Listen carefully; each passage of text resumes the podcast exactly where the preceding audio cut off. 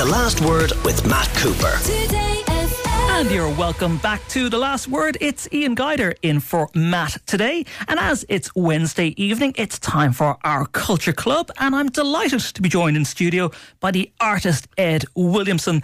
Ed, you're very welcome to the Culture Club. Thanks very much. Thanks very much for having me. Your new exhibition is on in the Oriel Gallery, and you're a very famous painter. People know you all around the world. You've got some very famous clients. But before you were an artist, you're actually a sports professional. I was, yeah. I used to play professional rugby for a very long time, about 15 years, uh, mainly at Newcastle Falcons. Played there for about 10 years with uh, some some big names and stuff, which was uh, great. But yeah, it was uh, quite the career swap at the end of it all. Um, picking up a brush again, which was a lot less um, a lot less violent. we won't go. We won't dwell too much on the rugby, given the weekend that it was. But how did you go from being a professional rugby player into becoming a very well-known artist? Well, it was. It's sort of in my blood. When I was younger, my mum and dad had um, uh, fine art picture framing shops, things like that. My uncle was a professional artist, so was all, I was always good at drawing at school, so I was always there. Um, I did neglect it for about 10 years. When I signed that first crow contact at 18, I just ran off into the sun, really. Uh, but when I got hit with another injury around 2011 time, I thought to myself, I'm going to have to think about what's coming next here. So uh, my wife encouraged me to pick up brush again, and it, we overlapped. I did a lot of work building up, trying to make, um, just kept working hard and hard and hard, trying to work with different mediums and all that kind of stuff, just building the business so that when I knew I was going to come to the end, everything was in place for it to be uh, to be going. So now your latest exhibition is on in the Oriel Gallery in Dublin. Tell us a bit about it. Well, um, it's called Persona. It's um, undoubtedly my best body of work, a most cohesive piece of uh, body of work, which is, uh, it, and obviously being in a gallery like the Oriel is uh, a real, a real big thing for me. Um, I'll shamelessly plug also that they're in the RDS this weekend as well. Um, so along with some of the other fine artists in the in, in the Oriel there. So yeah, no, it, it's um, it's it's very exciting for me. It's been it's been a great time being a part of that gallery, and Mandy there, who is the uh, director, is she's just uh, she's great. She's got a really good eye for things, so uh, and, and and good advice all the way through as well. Okay, well, let's get into some of your picks, and we'll start off with music. And I think this is some that your first choice is a song that influenced you quite a lot, and it's something I think from the '90s. It is an absolute classic. Yeah. Um, well, look, I I, tried to think back for what it was, and I'm pretty sure this is what I. It just kept popping into my mind that um, "Smells Like Teen Spirit" by Nirvana, which was definitely the first cassette tape I bought. Um, and I don't. I, when I was to, when I was a young lad and I was running around the um, the workshop and stuff, which you probably shouldn't have done, but it was my one of my, uh, my my good friends now who used to work for my dad. Actually, he was always playing that stuff, uh, Nirvana, Metallica, all those things, and he took me down the road to the to the record shop and where I bought my first first um, first cassette tape, and it was yeah, smells like Teen Spirit. It's a it's a banger, like it is. Let's hear a little bit of it.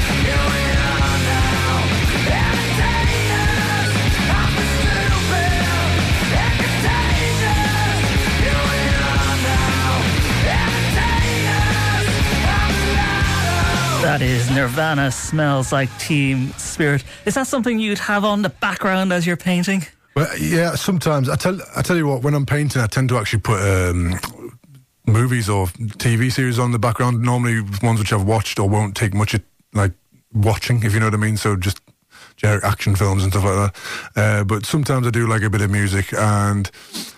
Um, yeah, it, music. It doesn't, it doesn't affect me in terms of how I paint or how I feel when I'm painting or anything like that. But I do. I am very stuck in my ways when it comes to music. I think um, my, wife's very, very. Uh, she she she, she knows all the new stuff. My boys know the same things that she knows. She's she's very got a finger on the pulse. Very zeitgeisty.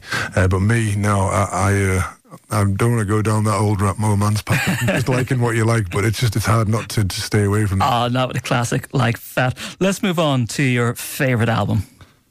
Yeah, so uh, the next thing I would have, I, th- I, remember buying when it was a CD was the Black Album, uh, Metallica's Black Album, and from that was just because I'd, it's the first time I heard the first song, I was just like that. That's that is I love that. That is me, hundred percent. And um, I've seen Metallica maybe five times live. They are un- undoubtedly my favourite band, and um, that first song into the Sandman is just is just fantastic stuff. It's so like the riffs and the the timing and the depth of the whole thing just get your head banging, doesn't it? It does. Let's have a little bit of it.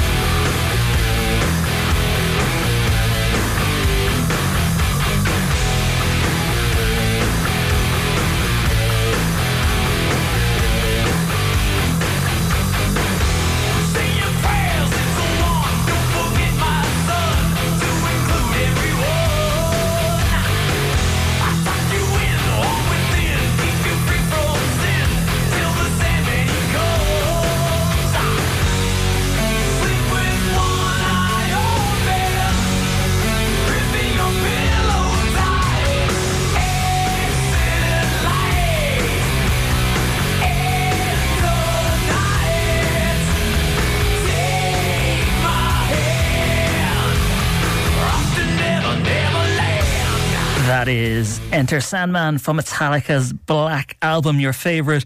Ed, but we're going to do a bit of a 180 here because we asked you about your favourite band, and I would have thought that you, you, know, growing up in the 90s, coming of age, it would have been something like Oasis or would have been Nirvana. But your favourite artist, go on, tell no, us. No, no, no, right. Let's just put it. First of all, I do. Salman obviously likes my choice of music so far. Um, so I. Right, this is just more of a family connection thing. And I'm not all heavy, heavy, heavy all the time.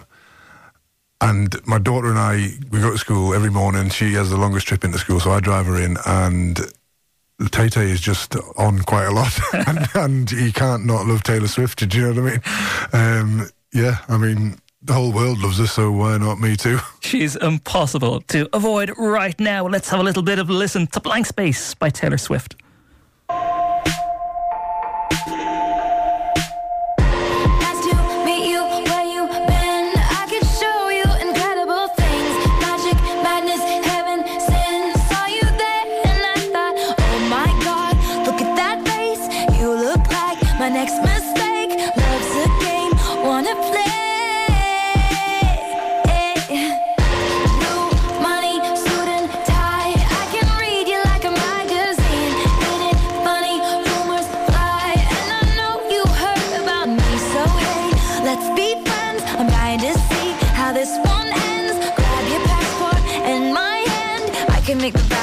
Good for a weekend. So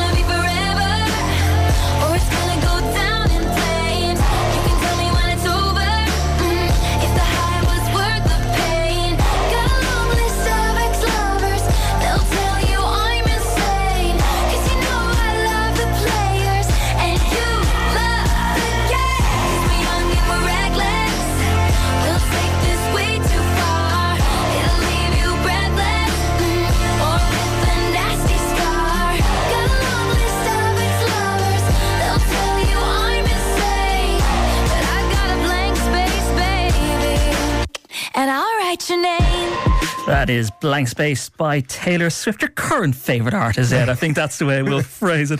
Let's move, let's move on to some of the gigs you've been at over the years. You mentioned that you've seen Metallica alive quite a lot, but what else have stood out for you? Well, I think it, we're sort of touching now that like music, uh, you, you, like music for the memories that rem, you remind you remind of memories you mind of you you, you, you know the things that the, the emotions that create because of what's happened in the past there, and one of the, the best gigs I went to mainly was because it was my wife and we've never been to one together before. But we went to the Stade de France when we lived in in France, and um, we watched Beyonce and Jay Z. And it, they put the it was just after the World France's World Cup in football, and they put the because you played in France for a number of years. Yeah, for about eight years there. I was just down in Bordeaux, so um, they put the World Cup on the big screen there. We watched it, and everyone was going actually bonkers. And then obviously Beyonce comes out, and I've never really listen to or obviously know Beyonce is, and then man, she can put on a show like it was unbelievable. And as I said, just with being with my wife and stuff and seeing how happy she was, and it was I was getting into it, and yeah, it was great. But um, it, it would, did was a big, big U turn from what I normally went to, which was as download festivals, Sonisphere festivals, all that, the heavy metal gigs and all that kind of stuff. Um, which I've seen over the years, it was definitely a massive swing. But I really, really, really enjoyed it. Like it was, it was good. Yeah. Nobody can beat the power of Beyonce. So let's have a listen to Jay Z mainly and Beyonce singing "Crazy in Love" at the Stade de France back in July 2018.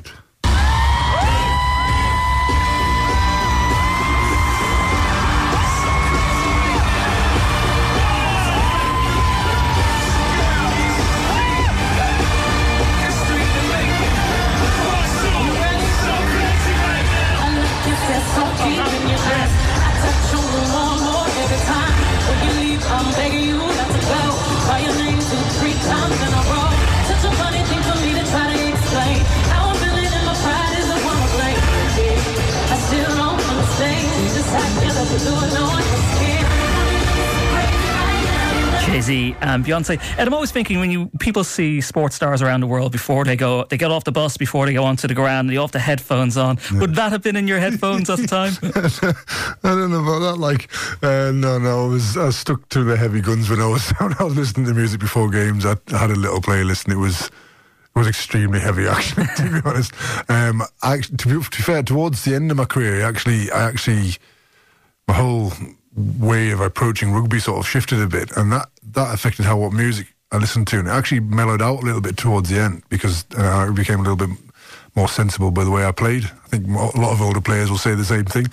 Uh, so did actually shift, but no, never listened to Beyonce before again. well, the artist Ed Williamson is our Culture Club guest this week. We've gone through your musical choices, mostly a good bit of heavy metal, as you said, but we'll get through your movies, your TVs, and even your book choices after the break. So stay with us here on The Last Word. And you're welcome back to The Last Word. It's Culture Club time, and in studio with us this week is Ed Williamson, artist and former rugby player. Ed, we've been going through some of your musical choices in the last few moments. But before I get on to some of your other picks this week, as I said, you've been an artist for many, many years now, but you've been very successful at it and you've picked up some very high, high profile customers. Tell us about some of them if you can. Well, yeah, I've, I've had a few, and I think a lot of it's come through the connections I've had through rugby. Um, so, um, Carol Vorderman commissioned and bought a few paintings off me, and that was purely via a rugby connection, um, again, which was Gareth Thomas uh, who I also didn't know personally, but got through him through a through a, through a rugby connection, um, and then. I have a friend, an ex-rugby player called Ross Beattie, who had a, who has a, a club down in Monaco, and he um, was is quite close with the the Prince of Monaco down there. So he ended up getting a painting of mine to him, which was quite exciting. So I mean, I've and obviously a lot of rugby players have got my uh, bit, bits and bobs of my work from over the years. Even back when I first started and picked up a, a, a pencil again, and just started drawing pictures of the boys' dogs and um, their cats and babies and stuff for 50 quid, 40 quid here, right at the very beginning.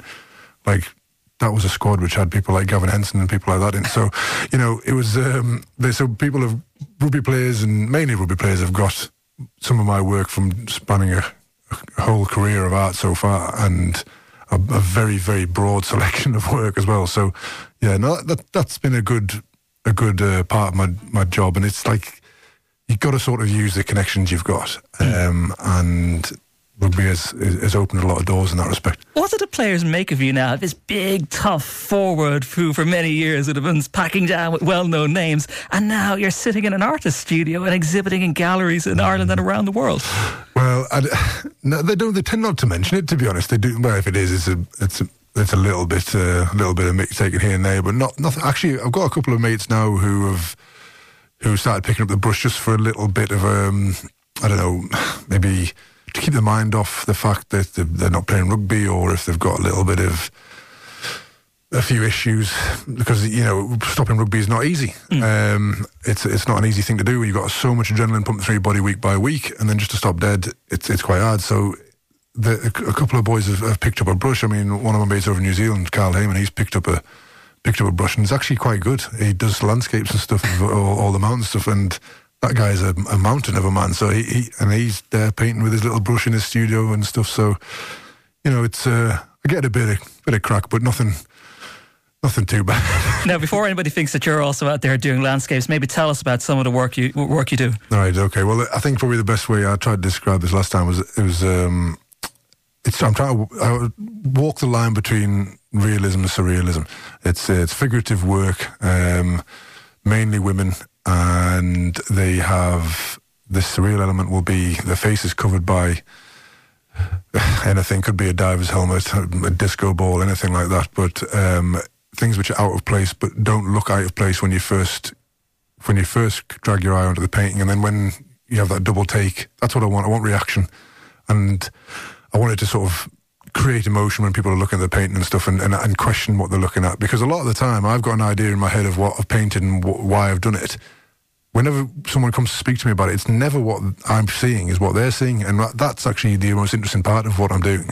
Is that whenever someone looks at my painting, they don't see the same thing I see. They, they see something completely different, and then they come back with their explanation, and it's that's perfect. That's what I want. Do you know what I mean?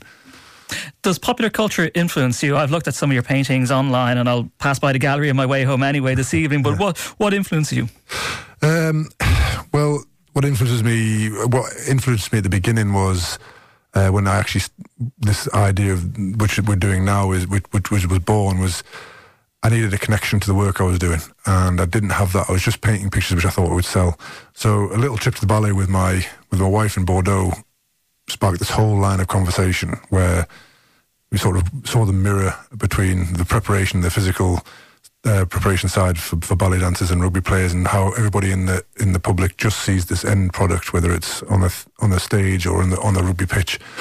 Um, so there was a there was a mirror there, and also so so actually where it started was I popped just big warrior helmets on ballet dancers, just because there was a nice I hate the word, but juxtaposition there, but also the the, the warrior helmet sort of had a nod to the old rugby thing, and it, it sort of melded and, and, and evolved from that and morphed into what it is now. And this surrealist element started to creep in over a few years of experimenting with um, like old masters paintings and all that kind of stuff.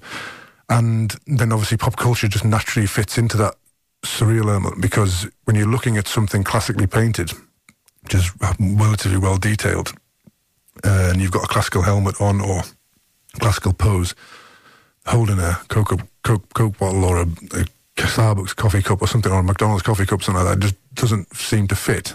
But the, I'm trying to make it fit, and then hopefully it does fit.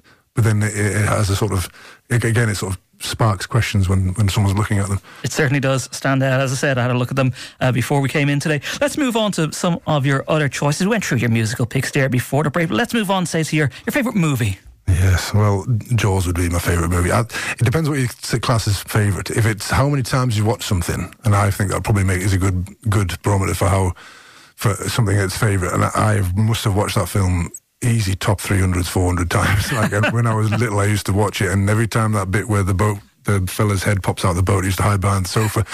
Um, and for a long, long time, and I would that when that Robert Shaw says these uh, his, his, his, does a speech about the Indianapolis and stuff is just fantastic stuff. Like, and I uh, yeah, that's. Yeah, let's get a little bit of a listen to Robert Shaw in a scene from Jaws.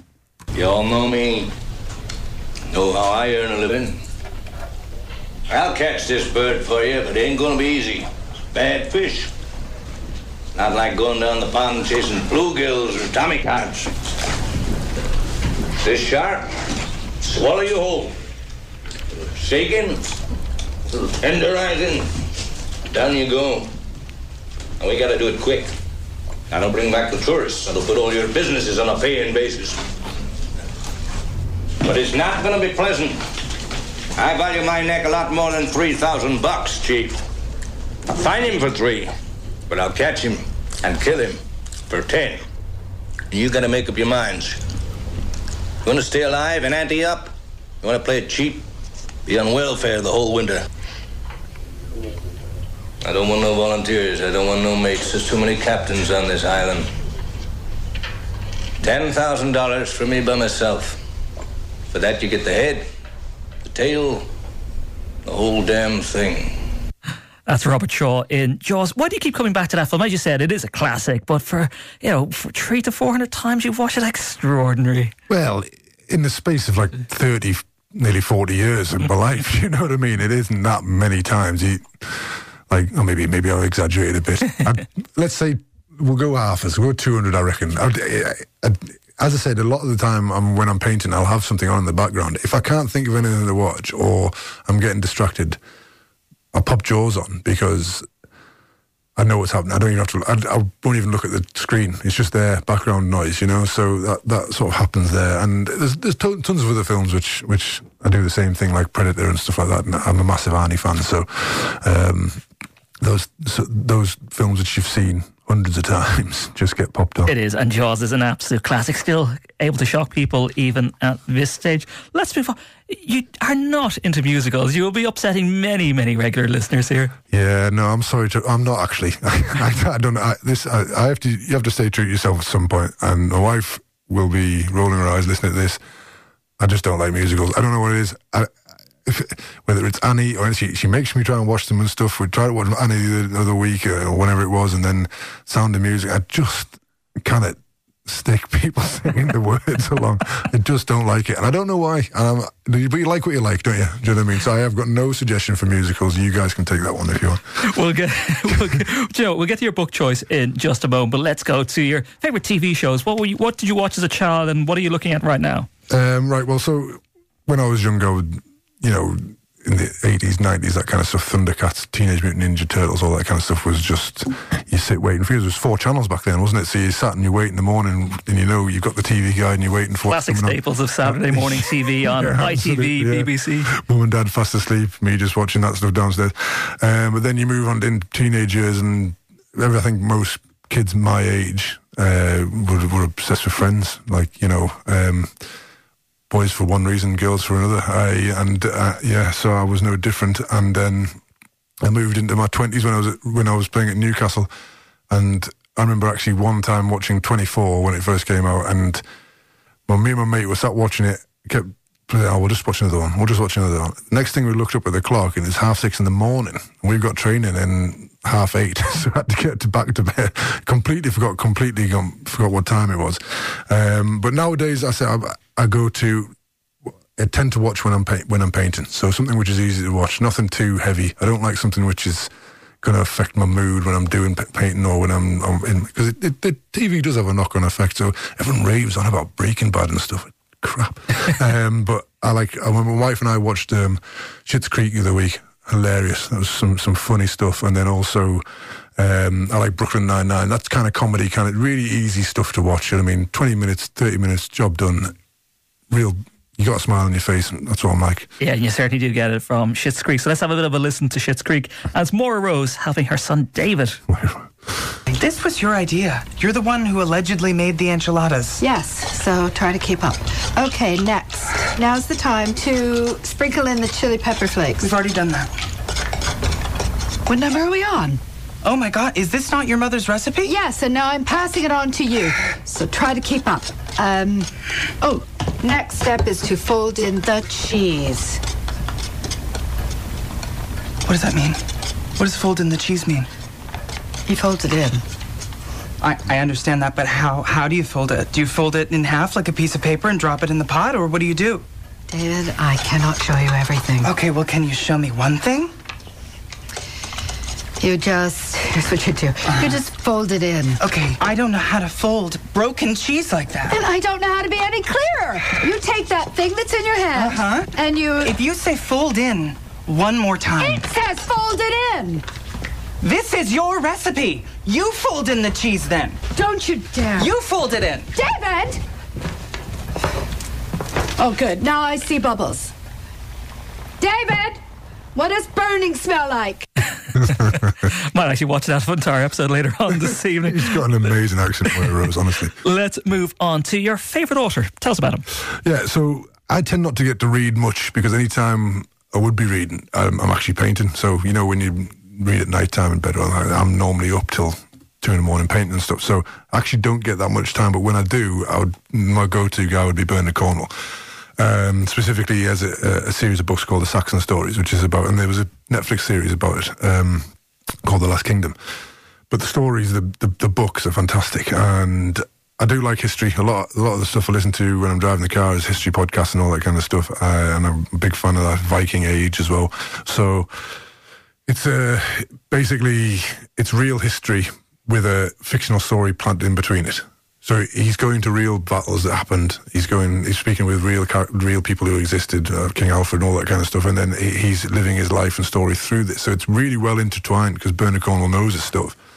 Um, and it just, I really like how he sort of, as I said, tells this fictional story within the real history, which I which I, I know so well. So it, it I like what I like about it. Yep, so let's get a little bit of an extract from The Last Kingdom by Bernard Cornwell.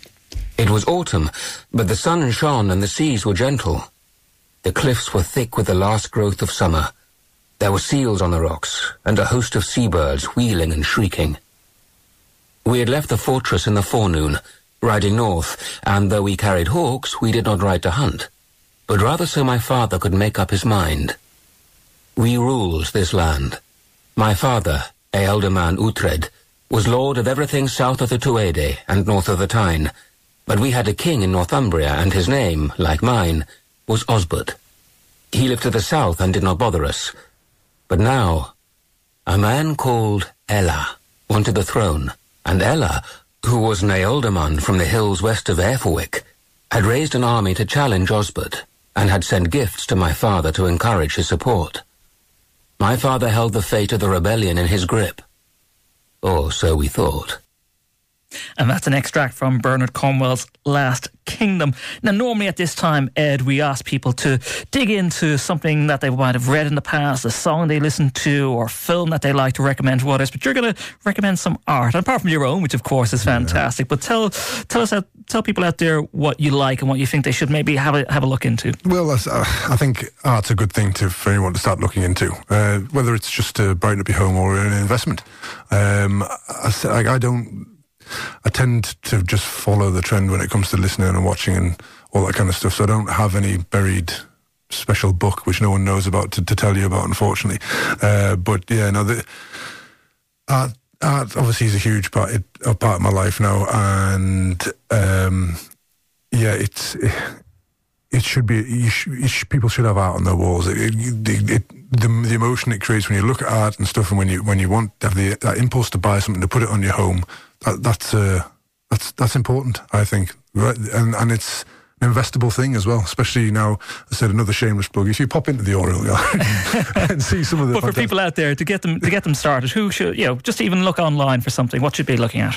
Well, as I said, you, you want to be looking for someone who's in a in a reputable space, who's got a, a decent history behind them and stuff, and not. Uh, I would also try and get people who are not trying to be this tr- trying to be too commercial, but you, they've got to. Everyone's got to make their money. Do you know what I mean? So, however, however you play that out is fine. But whatever jumps out at you, whether it's pop culture, whether it's traditional art, anything like that, you can't really tell someone what what to look for when it comes to art. But as I said, there's there's a a lot of good artists, especially in Ireland. Ireland are very, very good when it comes to supporting the arts and, and promoting artists and all that kind of stuff. So uh, it's a very, very good place to be. And there's definitely tons of advice out there if people need to, to, to seek it. Um, all galleries will know uh, where to direct you if you if you don't even know as well. A lot of the time people don't know and they, they need a bit of guidance. So there is there's plenty of guidance there for, for people who don't know what they're doing. Okay, Ed Williamson, thank you very much for becoming the newest member of our Culture Club here on The Last Word. The Last Word with Matt Cooper. Weekdays from 4.30. Today